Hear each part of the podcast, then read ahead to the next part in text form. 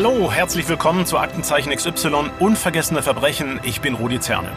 Und ich bin Conny Neumeier. Schön, dass ihr zuhört bei einer etwas ungewöhnlichen Folge. Ja, denn heute geht es nicht wie sonst hauptsächlich um einen Fall, von dem wir erzählen wollen. Es geht gleich um mehrere, die bei Aktenzeichen XY ungelöst in der Sendung waren. Das sind extrem bedrückende Fälle. Kinderpornografie im Netz und auch Missbrauch. In den letzten Jahren sind immer mehr Straftaten im Rahmen von Kinderpornografie bekannt geworden, also auch der Besitz und die Verbreitung. Ja, und ich weiß, die Zahl hat sich laut Kriminalstatistik von 2020 auf 21 mehr als verdoppelt. Das finde ich ziemlich erschreckend. Rudi, wie oft habt ihr solche Fälle eigentlich bei euch in der Sendung? Ja, immer mal wieder. Die überwiegende Zahl der Fälle konnte Gott sei Dank aufgeklärt werden. Drei nicht, weil es keine Bilder gab, auf denen die Täter gut zu erkennen waren. Bilder von Opfern zu veröffentlichen, dazu entscheidet sich die Polizei nur ganz selten. Das heißt aber, dass meistens die Chance, solche Fälle nach der Ausstrahlung aufzuklären, die, die, ist relativ hoch? Die ist relativ hoch. Ich kann mich auch an Fälle erinnern, da konnten wir äh, mit dem Bundeskriminalamt zusammen eines dieser Fotos entschlüsseln. Man hat also Tapeten, man hat Kissen auf einem Kinderbett gesehen und dazu gab es dann ganz, ganz schnell äh, zielführende Hinweise. Ich weiß, in einem Fall ist der Täter sogar noch während oder kurz nach der Sendung verhaftet worden. Mhm. Und wenn ihr solche Fälle dann in der Sendung habt, dann sind das immer sogenannte Studiofälle. Das heißt, da gibt es keinen Film dazu. Kannst du uns erklären, was das eigentlich heißt? Ja, überwiegend gibt es also tatsächlich keinen Film.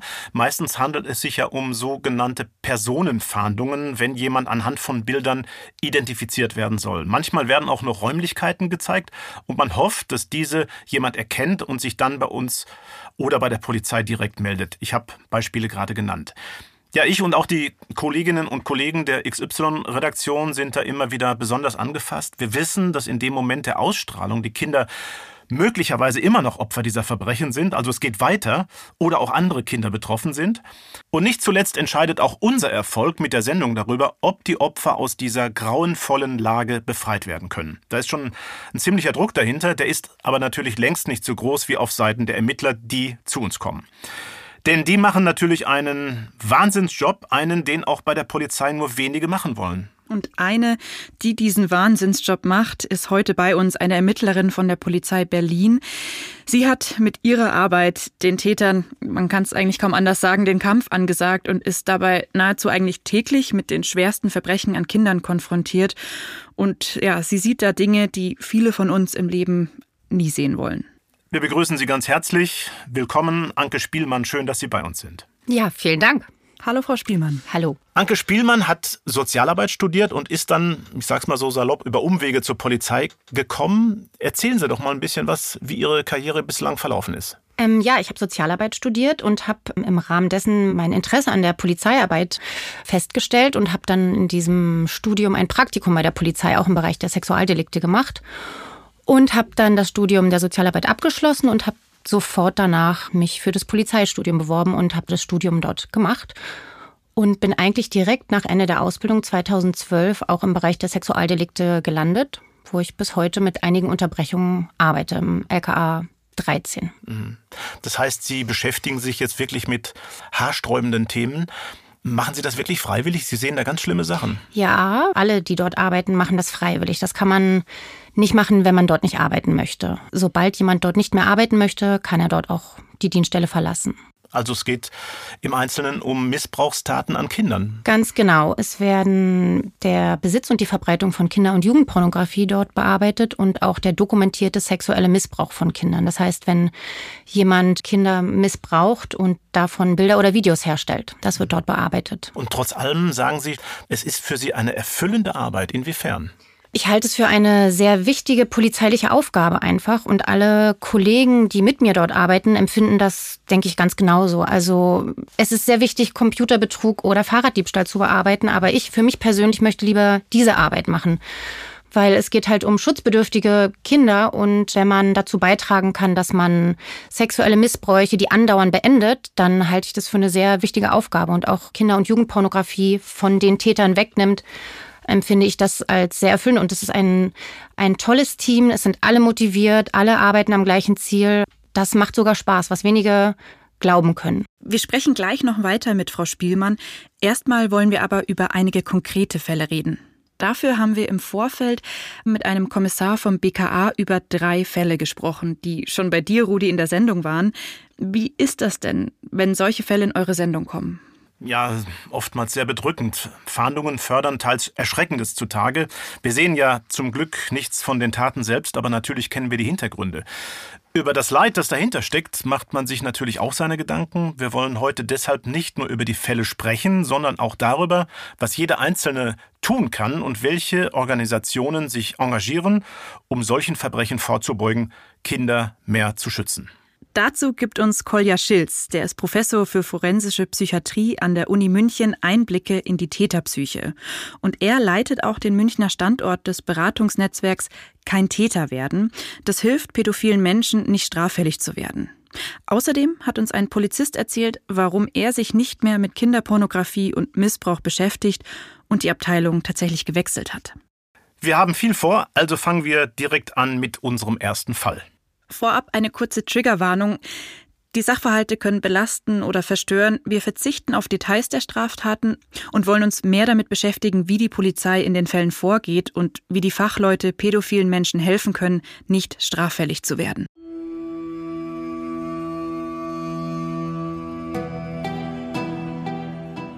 Der Fall kommt 2013 zu Aktenzeichen XY in die Sendung. Das BKA sucht einen Mann, der einen Jungen sexuell missbraucht und die Tat auch noch gefilmt hat. Rudi, du hast das damals so anmoderiert. Ja, jetzt zu einem der Fälle, die selbst für die erfahrenen Ermittler oft kaum zu ertragen sind. Der schwere sexuelle Missbrauch an einem Kind. Ja, das war eine kurze Personenfahndung, in der wir Bilder des Täters gezeigt haben. Für die Podcast-Folge haben wir im Vorfeld mit jemandem über den Fall gesprochen, der ihn besser kennt. Mein Name ist Daniel Sumilas. Ich bin erster Kriminalhauptkommissar und ich arbeite beim Bundeskriminalamt im Bereich der Bekämpfung von Sexualdelikten gegen Kinder und Jugendliche und arbeite Zentralstelle Kinderpornografie. Ja, das BKA arbeitet international mit anderen Dienststellen zusammen und auch bei diesem Fall 2011 stellt eine ausländische Polizei Videos in die Datenbank. Ja, und wenn das BKA auf neues Material stößt, müssen die Beamten erstmal rausfinden, ob das Video neu ist oder schon älter ist. Ansonsten kann es nämlich unangenehm werden, erzählt uns Kommissar Sumilas. Stellen Sie sich vor, ich ermittle, ich ermittle, ich ermittle und dann am halben Jahr Ermittlungsarbeit stehe ich dann vor der Tür eines Täters und dann heißt ja, Moment, der sitzt doch schon, äh, das habt ihr doch schon vor drei Jahren ermittelt. Das wäre hochnotpeinlich, das wäre ein unnötiger Eingriff in die Rechte der Person und natürlich auch äh, Verschwendung unserer Arbeitszeit. Das heißt, äh, der erste Schritt ist erstmal aufwendig klarzustellen, ist das überhaupt neu? Ja, und das rauszufinden ist gar nicht so einfach bei der Menge an Bildern und Videos, die im Internet kursieren und ständig verändert werden. Und in diesem Fall ist auf dem Video der schwere sexuelle Missbrauch eines Jungen zu sehen. Wir haben den Jungen damals auf 12 bis 13 Jahre geschätzt, durch einen Mann, circa 25 bis 35 Jahre, Sprache eindeutig Deutsch. Und für uns äh, war dieses Video neu. Und so vom Herstellungszeitpunkt, aufgrund der technischen Möglichkeiten, sind wir auch davon ausgegangen, dass das Video nicht allzu alt ist. Also sind wir davon ausgegangen, dass der, der Missbrauch noch andauern könnte. Und damit haben wir also die klassische Ausgangsposition für ein solches Verfahren, in dem wir dann tätig werden.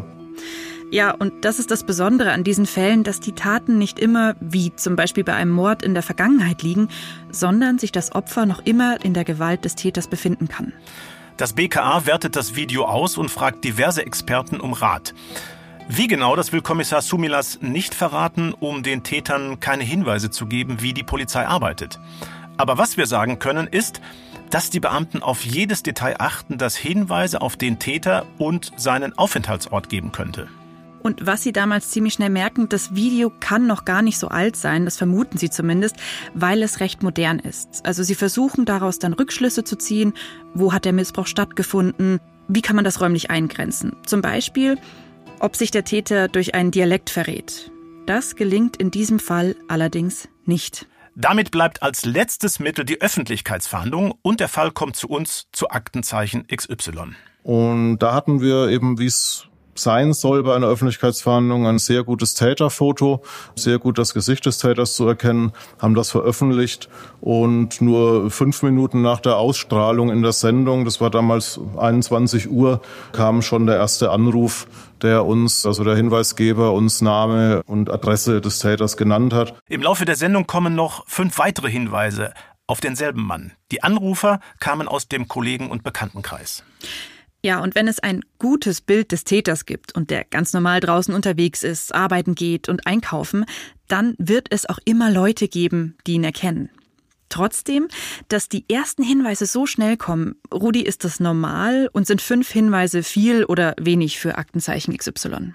Also in dieser Personenfahndung fünf Hinweise auf ein und dieselbe Person in so kurzer Zeit, das ist schon beachtlich. Mhm. Generell kannst du sagen, wenn es der entscheidende Hinweis ist, dann reicht auch nur ein einziger. Die Ermittlerinnen und Ermittler gehen ganz konzentriert jedem Hinweis nach. Das war also ein ganz klarer Fall, der die Stärke also so einer Öffentlichkeitsfahndung zeigt.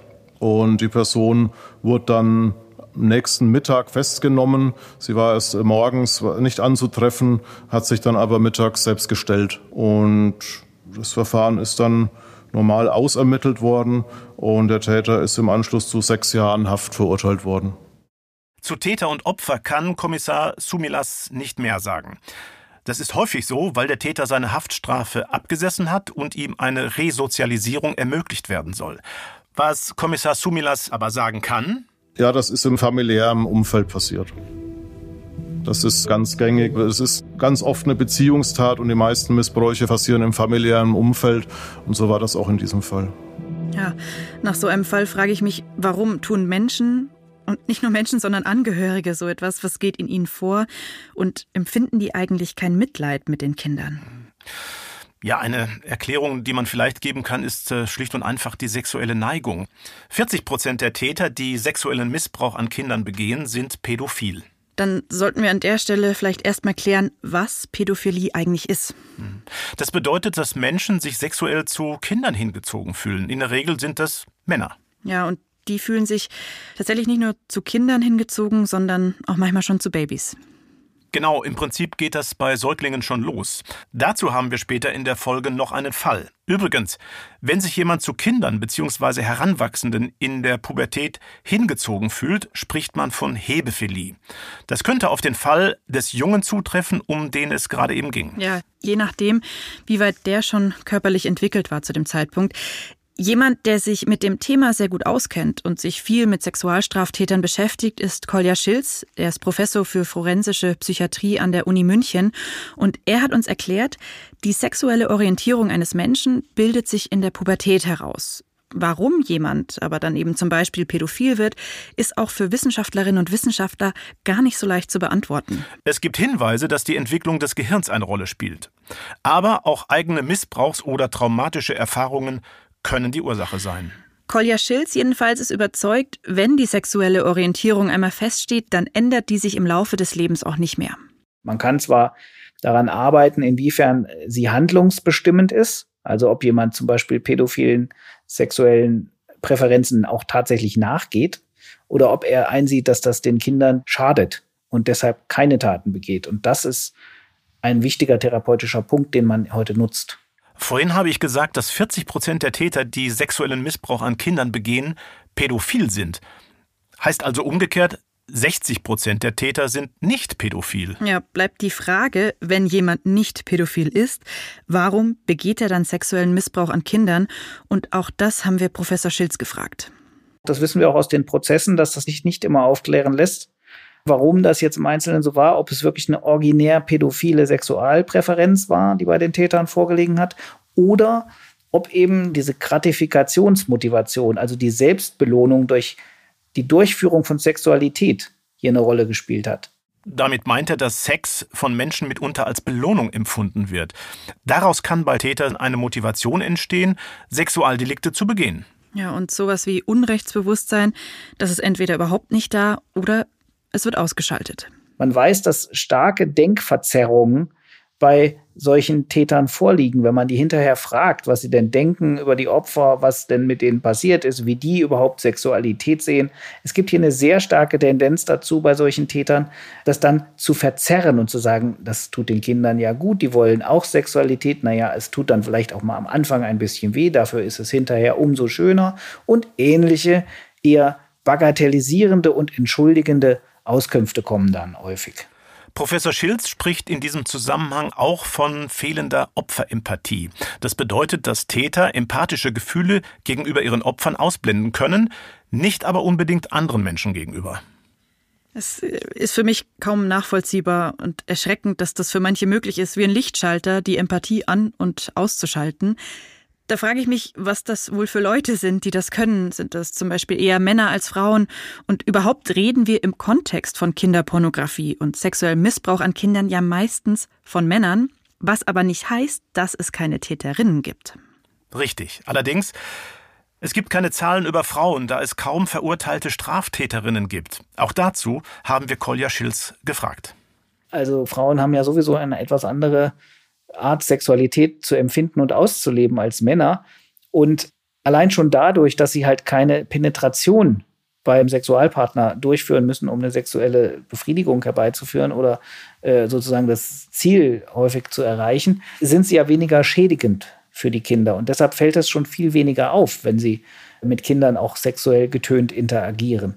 Also nochmal zum Verständnis. Das ist weniger schädigend, weil die Kinder keine körperlichen Verletzungen davon tragen. Das heißt aber nicht, dass sie automatisch weniger traumatisiert werden. Also, wir wissen nicht viel über solche Fälle, nur dass sie weniger auffallen. Auch eine Form von Missbrauch, aber scheint weitaus seltener zu sein. Ja, mit dem Wissen gehen wir über zu einem weiteren Fall. Und auch damals war Kommissar Daniel Sumilas der Ermittler.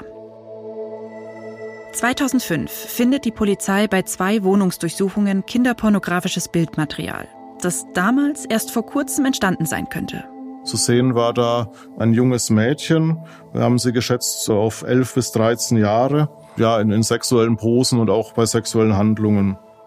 Auf einem der Bilder, das wir damals auch in der Sendung gezeigt haben, sieht man ein Mädchen mit langen blonden Haaren. Sie trägt ein hellblaues Top und Jeans. Im Hintergrund steht eine kleine Tafel, an der weißen Dachschräge hängen Pferdeposter. Ein ganz normales Mädchen in einem ganz normalen Kinderzimmer. Da die Aufnahmen mit hoher Wahrscheinlichkeit in Deutschland entstanden sind, beginnt das BKA zu ermitteln. Die Person oder die beiden Personen, bei denen die, die Bilder jeweils gefunden worden waren, die konnten sicher ausgeschlossen werden als Hersteller und konnten auch keine Angaben machen, wo oder von wem jetzt diese Bilder gefertigt wurden so dass wir tatsächlich ja zuerst eine, eine regional eingeschränkte Öffentlichkeitsverhandlung versucht haben an bestimmten Schulen in fünf Bundesländern. Bevor ein Fall zu uns in die Sendung kommt, gibt es noch andere Stufen der Öffentlichkeitsfahndung, wie zum Beispiel die sogenannten Schulfahndungen. Das ist eine Methode, die das BKA selbst entwickelt hat, da ja jedes Kind in Deutschland schulpflichtig ist. Seit zehn Jahren schicken die Beamten Fotos an Schulen, die zurückmelden müssen, ob ein Lehrer oder eine Lehrerin das gesuchte Kind kennt. Und das führt immer wieder zum Erfolg, aber in diesem Fall erkennt niemand das Kind. Also geht das BKA im Januar 2007 mit dem Fall Fall zu euch in die Sendung. Hier ein kurzer Ausschnitt aus deiner Moderation damals. Zu einem weiteren schlimmen Thema. Kinderpornografie im Internet. Ein Fall, bei dem uns das Bundeskriminalamt um Mithilfe gebeten hat. Denn irgendwo in Deutschland ist ein junges Mädchen offenbar Opfer eines furchtbaren Missbrauchs geworden und wird es möglicherweise immer noch. Kommissar Sumilas kommt damals zu uns ins Studio. Er hat mit mir damals vor der Sendung besprochen, was wie über den Fall gesagt wird und sitzt dann am Aufnahmetisch, um Hinweise entgegenzunehmen. Und die gehen dann tatsächlich auch ein, zehn Stück, die den Fall aber leider nicht weiterbringen. Macht nichts, denn der Durchbruch, der kommt am nächsten Morgen. Am nächsten Tag hat tatsächlich auch schon sich die entscheidende Person gemeldet. Das war damals die Mutter des Mädchens, was zu sehen ist, und äh, ist zusammen mit ihrer Tochter zur Polizei und hat sich gemeldet äh, und das zu Protokoll gegeben. Ja, man kann sich eigentlich nicht vorstellen, wie erschütternd das für die Mutter gewesen sein muss, als sie ihre Tochter da bei Aktenzeichen XY sieht. Ja, Conny, du hast recht, das mag ich mir gar nicht vorstellen. Äh, Kommissar Sumilas war jedenfalls selbst nicht bei der Vernehmung von Mutter und Tochter dabei. Dafür ist die örtliche Polizei zuständig. Für mich war das so, ich bin am nächsten Morgen eben dann mit dem Zug von München wieder nach Wiesbaden gefahren und habe dann beim Eintreffen in, in Wiesbaden erfahren über unsere Zusammenarbeit eben mit der Landespolizei, dass bei der örtlichen Polizei, wo äh, Mutter und Tochter eben gewohnt haben, sie vorstellig geworden waren und zu Protokoll gegeben haben, dass das Mädchen äh, das Opfer ist. Und da fällt natürlich dann schon ein Stein vom Herzen. Ein erster wichtiger Schritt ist also getan. Das Mädchen kann identifiziert werden. So schnell und wirksam können Öffentlichkeitsfahndungen sein. Problematisch bei diesem Fall war, dass sich herausgestellt hat über die Ermittlungen dann, dass der Täter hier nicht vor Ort gewesen war, also dass das Mädchen hat die Bilder selbst gefertigt für eine Bekanntschaft, die sie äh, in einem Online-Chat gemacht hatte. Und diese Bekanntschaft hatte sie eben gebeten und, und letztlich überzeugt. Das ist auch eine Vorgehensweise, die wir sehr oft sehen, sexuelle Bilder von sich zu fertigen und ihr zu schicken. Anders als beim Fall, über den wir vorhin gesprochen haben, hat hier nicht der Täter Bilder von dem Mädchen gemacht, sondern sie dazu gebracht, selbst Bilder von sich zu machen und ihm zu schicken. Das heißt auch, das Mädchen weiß überhaupt nicht, wer der Täter ist. Ja, hier haben wir den Täter leider nicht identifizieren können.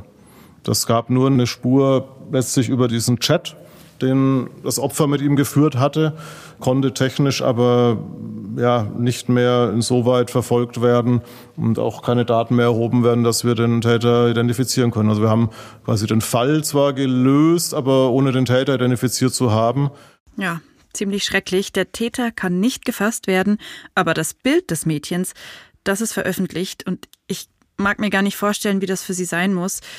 Das Gesicht in der Öffentlichkeit und jeder hat erfahren, was ihr passiert ist. Wann entscheidet die Polizei denn eigentlich, dass sie mit dem Foto von Betroffenen, von Opfern an die Öffentlichkeit gehen? Ja, was du da ansprichst, ist ein ganz wichtiger Punkt und das ist natürlich auch den Ermittlern, Richtern und Staatsanwälten klar, wenn es um solche Fahndungen geht. Es ist normalerweise wirklich das allerletzte Mittel. Vorher hat man dann schon alles andere ausgeschöpft. Und man macht es auch nur, wenn man die Befürchtung oder auch Hinweise darauf hat, dass das Verbrechen anhält bzw. weitergeht. Ja, verstehe. Man kann hier auf jeden Fall festhalten, dass wie in diesem Fall auch immer mehr Jugendliche selbst Teil der Ermittlungen werden. Und darüber haben wir unter anderem mit Anke Spielmann gesprochen. Sie ist Ermittlerin bei der Polizei Berlin und heute bei uns im Studio. Frau Spielmann, wir haben gerade von einem Fall gehört, in dem ein Täter sein Opfer dazu gebracht hat, selbst Aufnahmen von sich zu machen und an ihn zu schicken. Die Zahl solcher Fälle, in denen Kinder und Jugendliche Fotos oder Videos von sich selbst machen und dann auch verbreiten, ist ja tatsächlich rasant gestiegen. Warum ist das so? Ja, das ist ein Phänomen, was in den letzten Jahren stark zugenommen hat. Das haben wir auch festgestellt. Es gibt einerseits diese Fallkonstellation, dass halt ein nicht bekannter Täter über einen Chat oder einen Messenger-Dienst ein Kind oder einen Jugendlichen anschreibt und sagt, schick doch mal Bilder und wenn du nicht, dann mache ich das und schick es in den Klassenchat und schüchtert das Kind ein. Das gibt es einerseits, aber andererseits gibt es auch viel mehr Fälle, wo Kinder oder Jugendliche selber von sich äh, Missbrauchsabbildungen herstellen und die untereinander verschicken. Das heißt, sie sind teilweise Täter und Opfer zugleich, weil wenn ein Kind von sich selber ein kinderpornografisches Bild herstellt, dann macht es sich im Zweifel, es kann sich nicht strafbar machen, aber es es würde quasi auch eine Straftat darstellen, wenn es das dann an andere Kinder oder Jugendliche weiterschickt ich finde das wahnsinnig überraschend. Ich habe davon bis jetzt noch nie etwas gehört. Wie kann das sein? Also woher kommt das?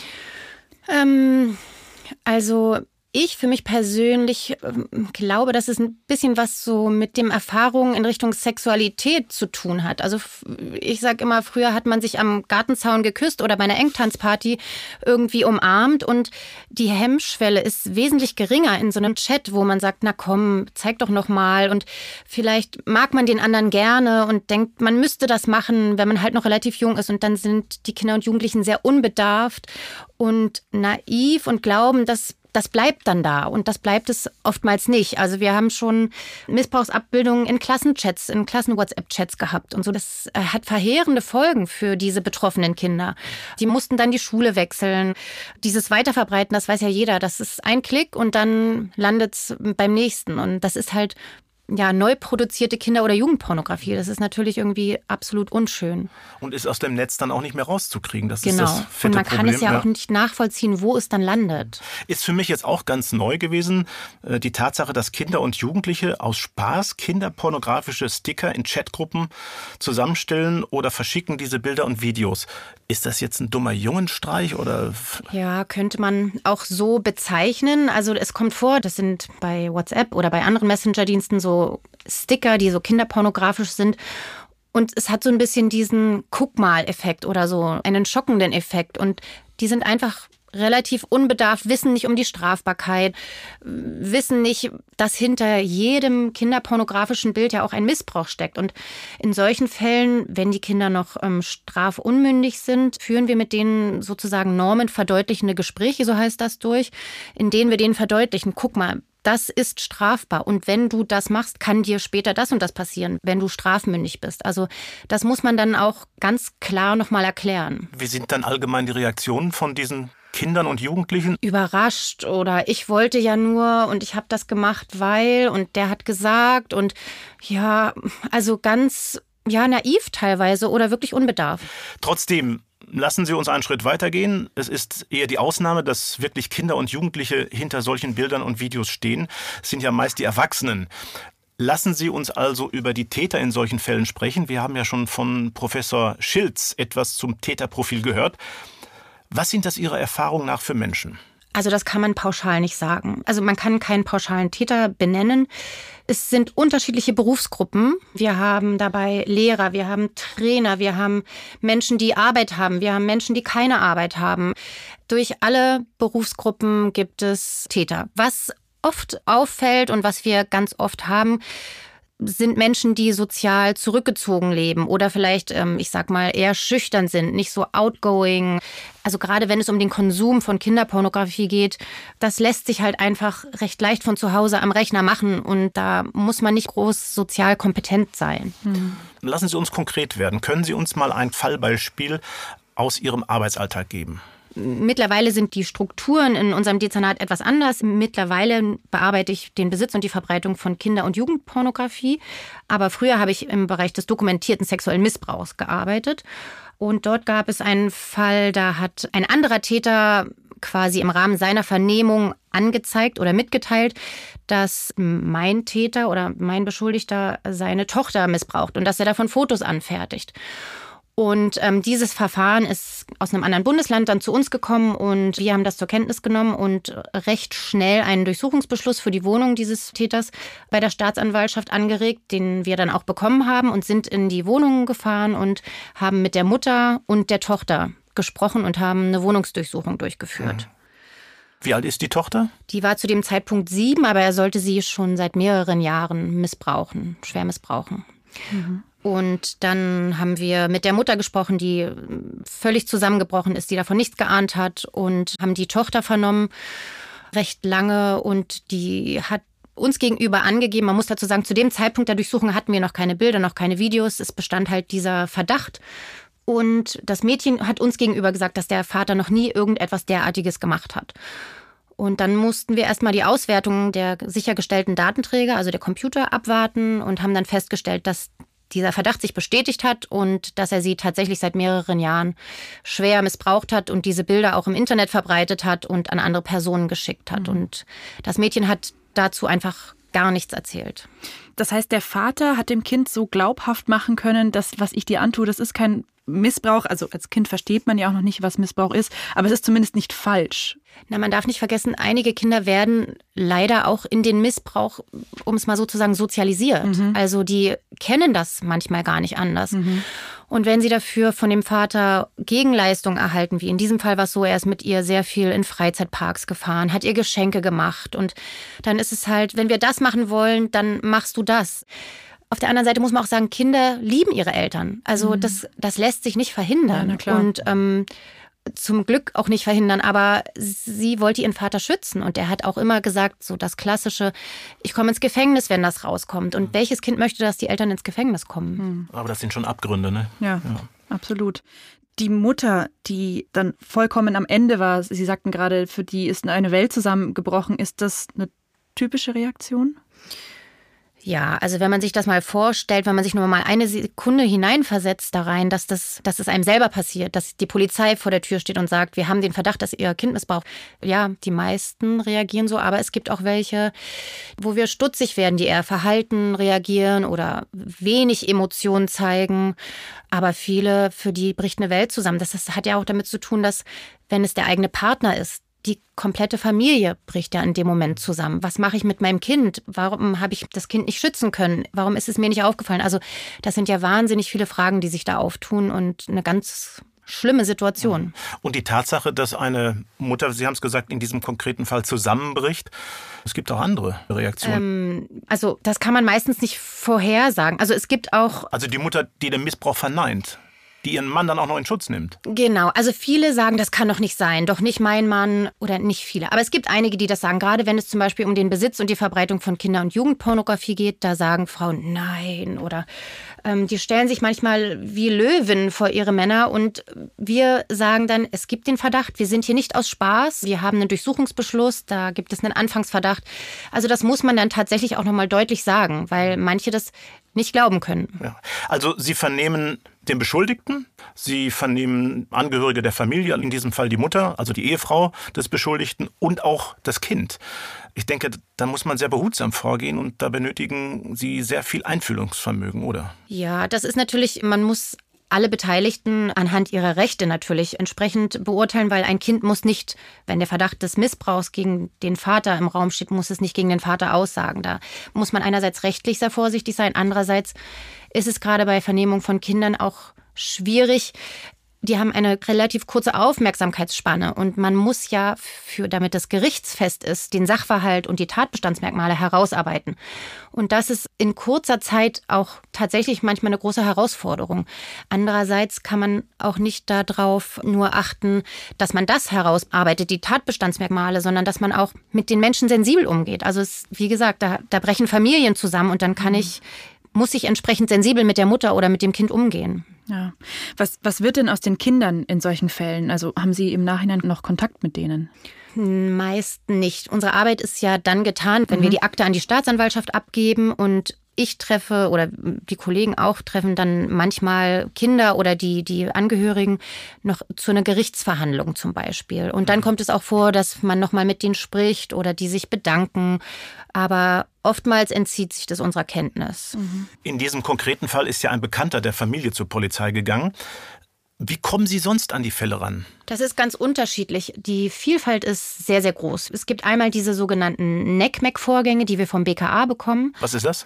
Ähm, das BKA liefert uns quasi Fälle zu vom es gibt eine halbstaatliche Organisation, die heißt abgekürzt NECMEC. Das ist das National Center of Missing and Exploited Children. Die bekommt sozusagen von den großen Internetanbietern oder Service-Providern oder Anbietern von sozialen Netzwerken aus den USA bekommen die Hinweise, wenn die Missbrauchsabbildungen in ihren Daten feststellen. Das heißt, Ganz konkret, Facebook scannt zum Beispiel alle seine Daten durch und wenn die Missbrauchsabbildungen feststellen, dann gibt es einen automatisierten Report, der an dieses NECMEC weitergeleitet wird und über das NECMEC dann in die entsprechenden Länder oder auch ans Bundeskriminalamt, weil halt wir Deutschland sind. Das heißt, Sie bekommen dann auch gleich Videos und Bilder, die Zeugen, Zeuginnen oder das BKA Ihnen zuspielen. Mit welchen Darstellungen der Kinderpornografie sind Sie konfrontiert?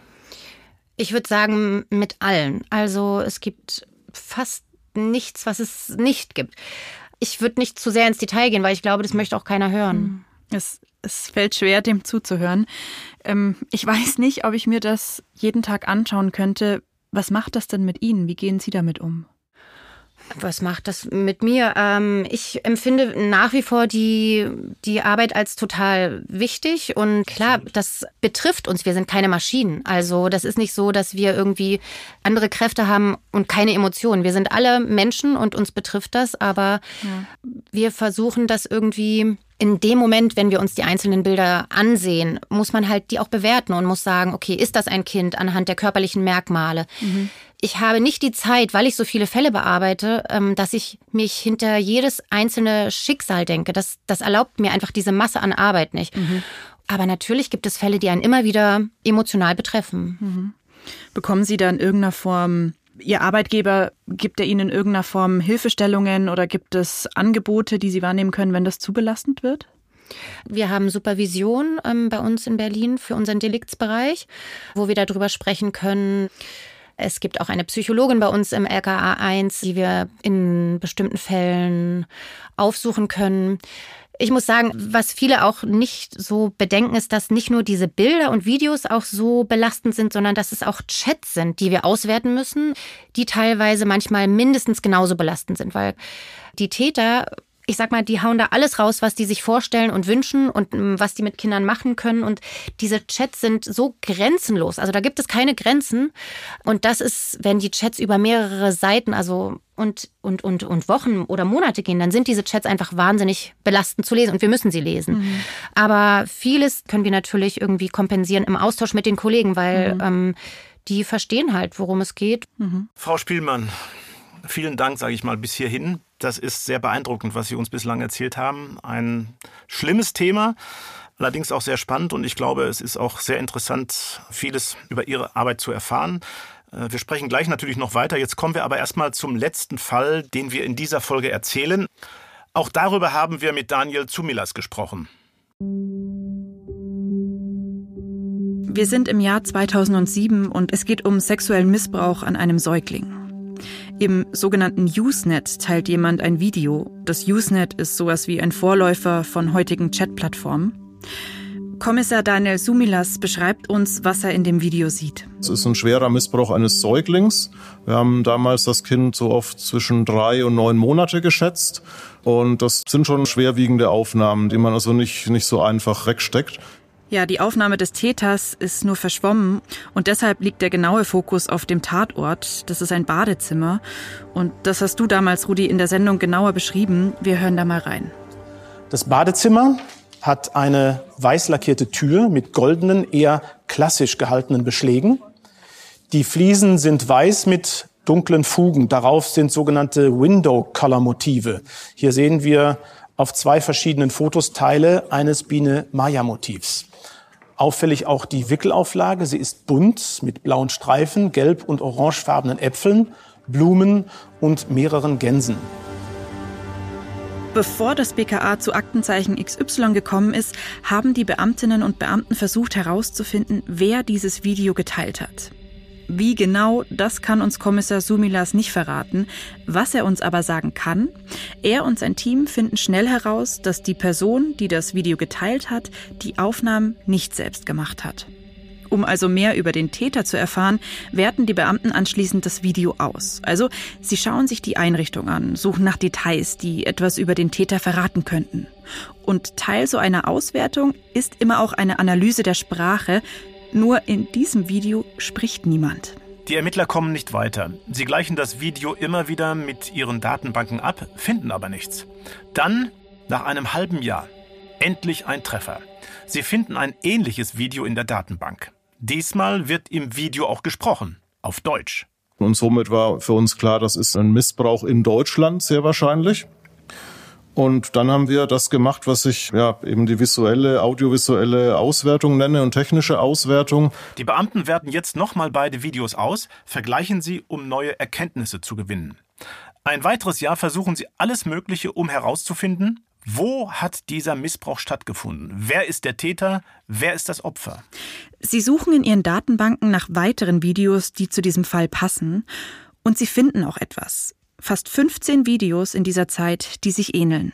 Ich kann so auch so eine Art, nennen wir es Mosaikeffekt, also das Puzzle zusammensetzen erreichen. Nämlich auf einem dieser Videos, was wir vorher nicht hatten, hatten wir auf einmal ein Tätergesicht. Es war nur sehr, sehr schlecht, also so Winkel, ganz ungünstiger Winkel, ganz schlechte Qualität, aber immerhin ein Tätergesicht.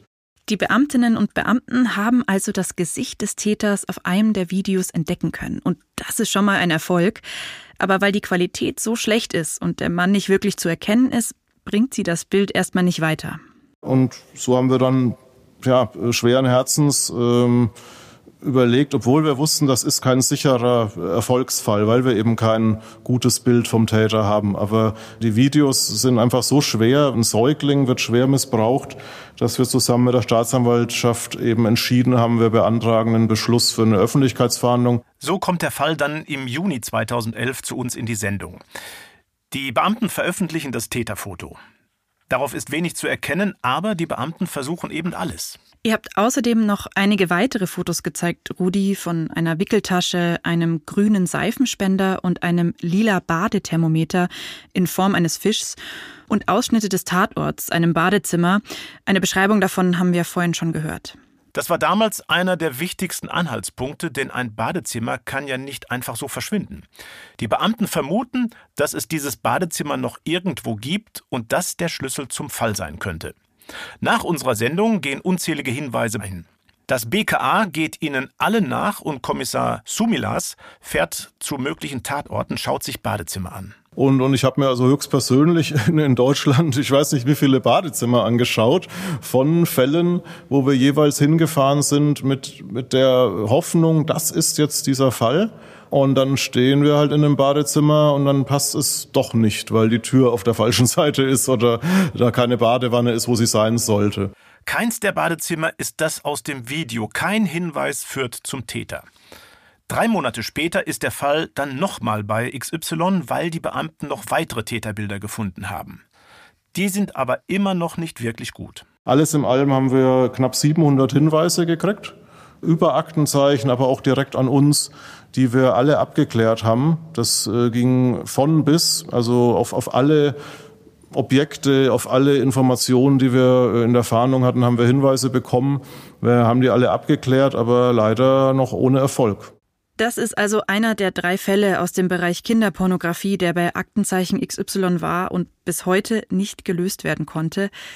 Rudi, wie ist das denn für dich, wenn gerade so heftige Fälle nicht gelöst werden können? Beschäftigt dich das länger? Ja, das beschäftigt mich auch länger. Solche Fälle hängst du natürlich nicht einfach nach der Sendung mhm. mit dem Anzug in den Schrank. Äh, besonders wenn Kinder Opfer von solch einer Kriminalität werden. Sie haben keine Chance und das ist für mich äh, auch nach wie vor bedrückend. Und dieser konkrete Fall liegt jetzt aber tatsächlich erst einmal wieder bei den Akten. Ja, der Fall musste von der Staatsanwaltschaft vorläufig eingestellt werden, weil es zu dem Zeitpunkt einfach keine erfolgversprechenden Ermittlungsansätze mehr gab. Es kann sein, dass das BKA auf neue Hinweise stößt, die zum Fall passen und dass das Verfahren wieder eröffnet wird. Die Beamten gehen davon aus, dass der Täter noch immer Säuglinge missbrauchen könnte und der Missbrauchsfall hat Kommissar Sumilas deshalb bis heute nicht losgelassen. Das ist eigentlich der große Fall äh, meiner beruflichen Laufbahn, den ich gerne noch geklärt sehen würde, bevor ich irgendwann mal in Pension gehe. Der lässt mich nicht los und ich bin aber irgendwie sicher vom Gefühl her, dass wir den irgendwann noch aufklären werden. Ja, kann ich verstehen, dass so etwas an einem nagt und es wäre natürlich großartig, wenn es Kommissar Sumilas doch noch gelingen würde, den Täter zu schnappen. Auch damit der Täter nicht weitermachen kann und nicht noch mehr Kinder zu Opfern werden. Ja, also ich kann nicht nachvollziehen, warum sich Menschen sexuell zu Babys hingezogen fühlen. Lass uns dem doch mal nachgehen. Rudi, sagt dir der Begriff Kindchenschema etwas?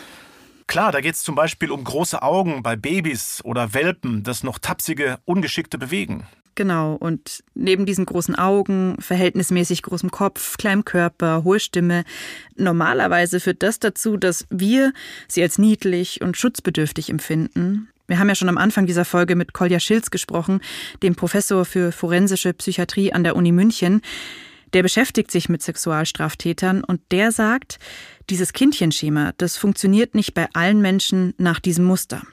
Sagen wir mal, diese phänomenologischen Eigenschaften, die bei uns Schutzantrieb und Niedlichkeitsempfinden auslösen, können mit sexueller Erregung verknüpft sein. Und das ist bei Pädophilen gelegentlich eben auch der Fall. Heißt, dass pädophile Menschen Kindchenschema eher sexuell erregend finden.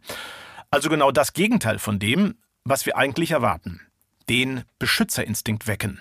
Kolja Schilz erklärt, wie das bei pädophilen Menschen funktioniert. Wenn Sie sich aber vorstellen, dass eine Person wirklich auf sozusagen die visuellen und sonstigen körperlichen Reize eines Babys sexuell reagiert, dann müssen Sie sich das so vorstellen, wie wenn Sie jetzt Ihren optimalen Geschlechtspartner entdecken, also sei es Mann oder Frau, wo Sie halt sehr, sehr stark angesprochen sind, hingezogen sich fühlen. Für Menschen, die nicht so funktionieren, ist das schwer nachzuvollziehen. Es können bei einem Missbrauch auch noch andere Gründe eine Rolle spielen. Gerade wenn so hilflose Opfer jetzt wie zum Beispiel Babys involviert sind, kann ja sein, dass die Erniedrigung des Gegenübers auch wichtig ist für den Täter. Also so eine Art sadistische teilsadistische Motivation. Das ist natürlich eine ja, unfassbar schlimme Vorstellung, dass aus der pädophilen Neigung tatsächlich dann eine Tat wird, ein sexueller Missbrauch wie in dem Fall, den wir gerade gehört haben. Es ist aber wichtig, dass wir als Gesellschaft trotz aller Ängste und Sorgen vor einem Verbrechen weiterhin offen umgehen mit Menschen, die eine pädophile Neigung haben, weil diese Menschen ja nicht unbedingt Straftaten begehen. Dazu hören wir nochmal Professor Schilz. Was wir aber sagen können, ist, dass sehr viele der Menschen mit pädophiler Sexualpräferenz niemals eine Tat begehen. Der überwiegende Anteil begeht niemals einen Kindesmissbrauch, weil die Menschen eben wissen, das ist schlimm und das schadet dem Kind und das wollen sie nicht. Und solche können wir therapeutisch unterstützen. Ja, und diese therapeutische Unterstützung, die gibt es zum Beispiel beim Beratungsnetzwerk Kein Täter werden. Die gibt es in Deutschland seit 2005. Kolja Schilz leitet den Münchner Standort. Dort können sich Menschen, die pädophil sind, therapieren lassen.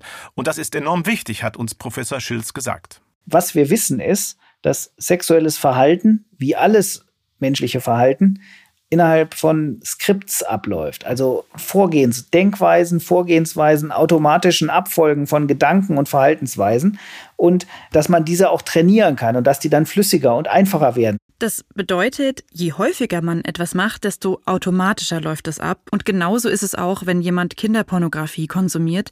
Das verstärkt das sexuelle Verlangen und ist deshalb sehr gefährlich.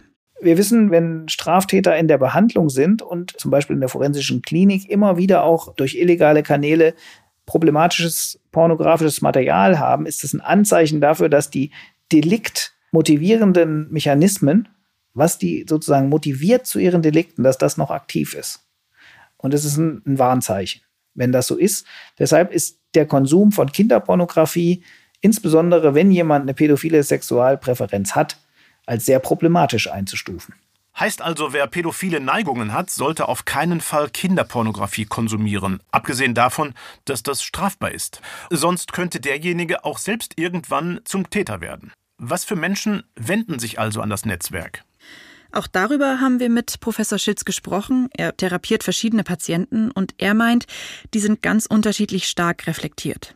Es ist so, dass wir zum einen den Patient hier auch sehen, der minder begabt ist, wo einfach nur von außen irgendwie ihm geraten wird, ja, wenn du damit so Probleme hast, dann geh doch zur Hilfe oder der auch unterstützt wird. Der sucht uns auf, wo man dann wenig mit Psychotherapie machen kann.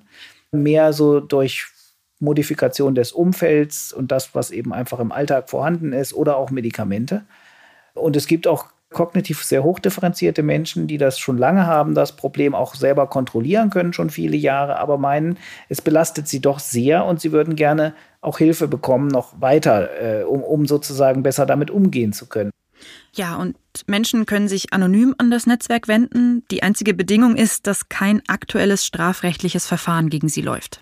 Straftaten oder Verurteilungen in der Vergangenheit spielen keine Rolle. Und die ärztliche Schweigepflicht gilt wie sonst auch. Ja, und dann sieht konkrete Hilfe beim Netzwerk so aus. Wir haben vielfältige Möglichkeiten. Wir können erstmal vermehrt Gespräche führen, es können Medikamente gegeben werden, es können stationäre Behandlungen angebahnt werden, äh, es können da entsprechende Schutzräume mit dem Patient entwickelt werden, sodass man vielfältige Handlungsmöglichkeiten hat, um diese Notsituation, die dann anzunehmen ist, in irgendeiner Weise in den Griff zu bekommen. Ich finde es interessant, dass Kolja Schilz hier auch von Medikamenten spricht. Das hätte ich nicht gedacht, dass die zum Einsatz kommen.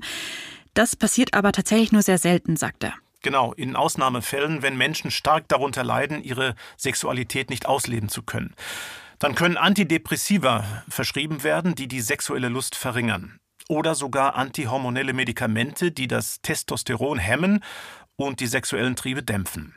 Die haben teilweise starke Nebenwirkungen, wie zum Beispiel Knochenschwund, der sich über Jahrzehnte entwickeln kann. Die kommen also nur zum Einsatz, wenn die Psychotherapie nicht hilft. Da werden die sexuellen Präferenzen herausgearbeitet. Also das Hauptaugenmerk der Therapie ist nicht die medikamentöse Behandlung, sondern zum Beispiel Gruppentherapie, in der die Patienten aufgeklärt werden. Wie das dann konkret aussehen kann, dafür hat Kolja Schilz ein Beispiel. Dabei geht es wieder um sogenannte Schutzräume, die er gerade schon erwähnt hat. Dann würde man eben sagen, du gehst am besten nicht zwischen sieben und neun zum Kindergarteneingang, wenn alle da rein und rauslaufen, sondern eben dann später, wenn, wenn nicht mehr so viel problematische visuelle Reize, also Kinder zu sehen sind.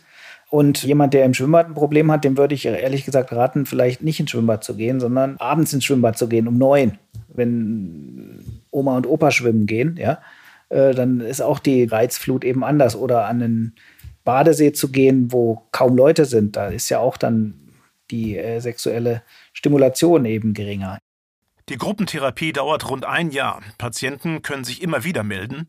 Und wir haben Professor Schilz gefragt, können sich mit dem Programm konkret Straftaten verhindern lassen?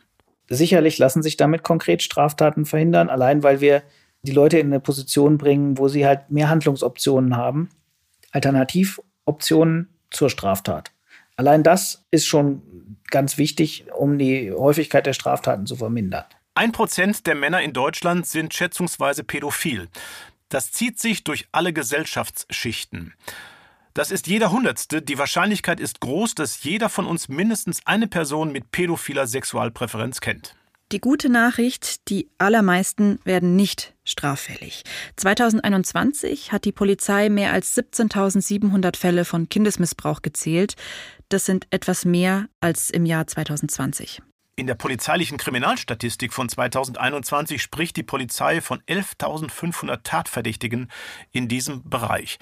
Dabei muss man bedenken, dass nicht alle Straftäter, die einen sexuellen Missbrauch an einem Kind begehen, pädophil sind. Das haben wir ja schon gehört. Wir sprechen jetzt zum Schluss nochmal mit Anke Spielmann, die bei uns immer noch im Studio ist und die sich um die Fälle kümmern muss, in denen pädophile Menschen zu Tätern werden.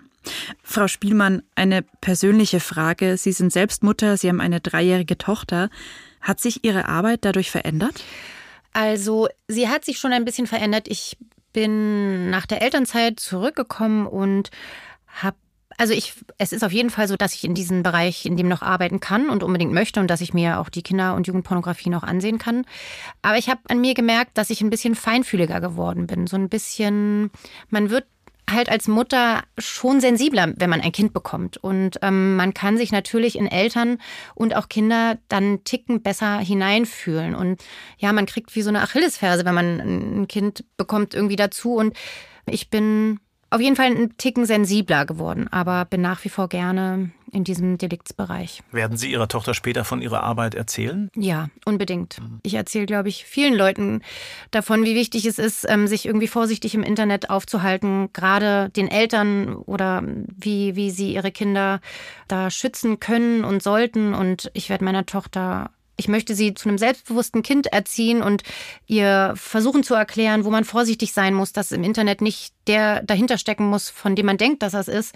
Auch was den Umgang mit Smartphones oder überhaupt mit Medien angeht, dass man halt so ein bisschen Medienkompetenz weitergibt. Das wäre mein Wunsch, dass ich das hinkriege. Viele Beamte, die auch in dem Bereich arbeiten, in dem Sie arbeiten, hören irgendwann auf, weil es ihnen einfach zu viel wird. Wir haben im Vorfeld mit einem Polizisten gesprochen, bei dem das tatsächlich so war. Der hat 25 Jahre als Sachbearbeiter im Bereich sexueller Missbrauch von Kindern und Besitz und Herstellung von Kinderpornografie gearbeitet. Er will in diesem Podcast anonym bleiben, aber auch ihn haben wir mal gefragt, ja, was macht das eigentlich mit dir? Ich habe immer gesagt, ich habe einen Mechanismus entwickelt. Ich treibe Sport, ich habe Hunde, ich gehe mit den Hunden spazieren, ich kann mich ablenken. Das klappt nicht mehr. Also dieses Ablenken alleine hat nicht mehr gereicht. Ich nehme die Fälle in Gedanken mit nach Hause und erwische mich dann dabei, dass ich hier zu Hause meiner Frau von den Fällen erzähle. Die will das gar nicht hören. Frau Spielmann, wie gehen Sie mit dieser belastenden Seite Ihrer Arbeit um? Also ein großer Teil ist, dass wir miteinander darüber sprechen, was wir sehen, was wir erleben. Das ist auf jeden Fall sehr hilfreich. Wir haben Supervision und ich versuche tatsächlich, die Arbeit nicht mit nach Hause zu nehmen.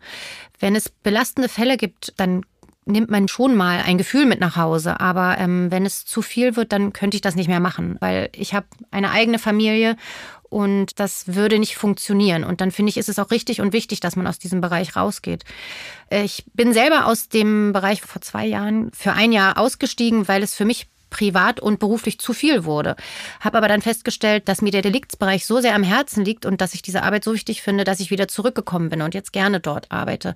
Es lag aber nie daran, dass ich mir die Kinderpornografie nicht angucken kann, sondern es liegt eher an dem großen Fallaufkommen. Das heißt, dass wir einfach so viele Fälle haben, die wir nicht mehr stemmen können. Mhm. Bei Ihrem Kollegen hatte das ja dann tatsächlich auch ja, Auswirkungen auf seinen Körper, physische Auswirkungen. Er hatte Herzrhythmusstörungen. Der Arzt konnte aber keine körperliche Ursache dafür finden und meinte, das muss wahrscheinlich psychisch sein. Wir hören noch mal rein, was er uns dazu erzählt hat. Es gibt Kollegen, die sagen, ich brauche keine Hilfe, mir geht's gut. Aber ich habe gemerkt, dass irgendwas anders wird im Laufe der Zeit. Dass zum Beispiel mein Verhältnis zu normalen Alltagssituationen. Ich sehe einen Opa mit einem Kind an der Hand und habe sofort für mich steht fest, der missbraucht das Kind. Das sind Gedanken, die ein normaler Mensch nicht hat. Ja, ist wie ein großer Schatten. Können Sie das nachvollziehen, so eine Reaktion? Ja, ich kann es in Teilen nachvollziehen. Das liegt aber auch daran, dass wir eine, so eine selektive Wahrnehmung haben in unserem, in unserem Deliktsbereich. Aber ich versuche da auch eine gewisse Neutralität jetzt gegenüber männlichen Erziehern oder Lehrern entgegenzubringen. Aber ich kann es natürlich nachvollziehen, dass man da sensibler wird. Wie reagiert denn Ihr Umfeld, wenn Sie von Ihrer Arbeit erzählen? Also meistens reagieren die sehr positiv und sind sehr interessiert an der Arbeit, die wir machen. Aber viele und nicht nur irgendwie Bekannte oder so, sondern auch viele Kollegen sagen, das könnte ich niemals machen. Der Kollege, den wir eben gehört haben, der schlief schlecht und hatte auch Panikanfälle. Und er sagt, dass er gerade noch rechtzeitig die Reißleine gezogen hat, bevor es sogar noch schlimmer wurde. So, dann hatte ich das Gefühl, ich kriege das alles nicht hin. Ich helfe den Kindern gar nicht. Ich kratze nur an der Oberfläche rum. Ich nehme einen Täter fest und es entstehen zehn neue. So dieses Gefühl von Ohnmacht, von, von man kann eh nichts ausrichten, wurde immer größer. Als ich anfing, hat man mir versprochen, Junge, wenn das nicht mehr geht, dann sagst du Bescheid und dann werden wir uns um dich kümmern. Und das habe ich jetzt eingefordert. Kennen Sie auch dieses Gefühl von Ohnmacht? Ja, das Gefühl ist mir auf jeden Fall bekannt, aber es ist natürlich keine Option, es deswegen gar nicht zu tun. Also wir haben den Ansporn, dass wir andauernde Missbräuche verhindern und beenden und auch den Menschen Kinder- und Jugendpornografie wegzunehmen. Ihr Kollege, der ist ja dann zu seinem Chef gegangen und hat darum gebeten, die Abteilung zu wechseln. Auch davon hat er uns erzählt. Trotz allem äh, war für mich der Zeitpunkt gekommen, wo ich sagte, ich mache jetzt was anderes. Ich bin 56, werde ich muss also noch sechs Jahre mindestens arbeiten und die werde ich jetzt äh, anders verbringen, nicht mehr mit geschädigten Kindern. Also das ist ein Mann, dem man nun wirklich anmerkt, dass ihn die Arbeit zermürbt hat. Unlängst habe ich mit einem anderen Kommissar gesprochen, der hat auch gesagt, äh, Sie sehen da Bilder, die wollen Sie gar nicht sehen. Wie viele Mitarbeiter haben Sie in Ihrem Bereich schon kommen und gehen sehen? Schon viele. Allerdings muss ich sagen, dass es auch sehr viele Kollegen gibt, die das über Jahre machen, mhm. weil halt alle mit einem, einem großen Idealismus an dieser Sache arbeiten. Und das führt dazu, dass viele auch einfach bleiben. Mhm. Haben Sie sich zeitlich ein Limit gesetzt, dass Sie sagen, Nein. noch zehn Jahre und dann war es das? Nein, das habe ich nicht. Solange mir dieser Deliktsbereich so sehr am Herzen liegt, möchte ich das weitermachen. Und wenn, wenn ich das für mich nicht mehr kann, dann würde ich auch aufhören, jederzeit. Mhm. Ich sage mal an dieser Stelle vielen Dank, dass Sie diese enorm wichtige Arbeit machen.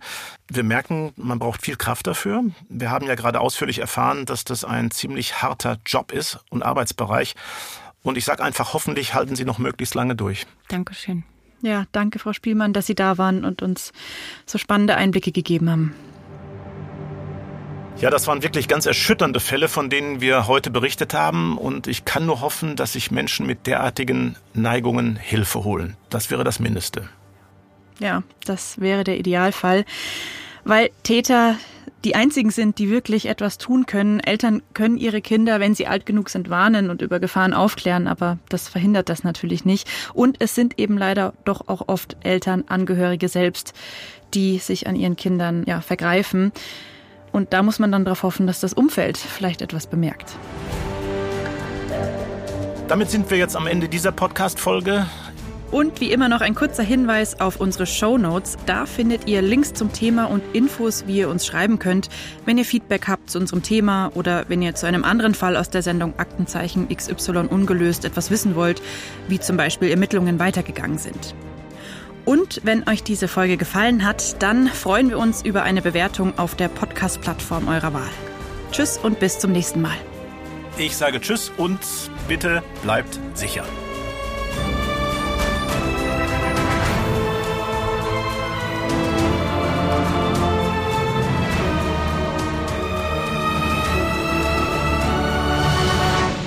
Aktenzeichen XY Unvergessene Verbrechen ist eine Produktion der Securitel in Kooperation mit Ikone Media im Auftrag des ZDF.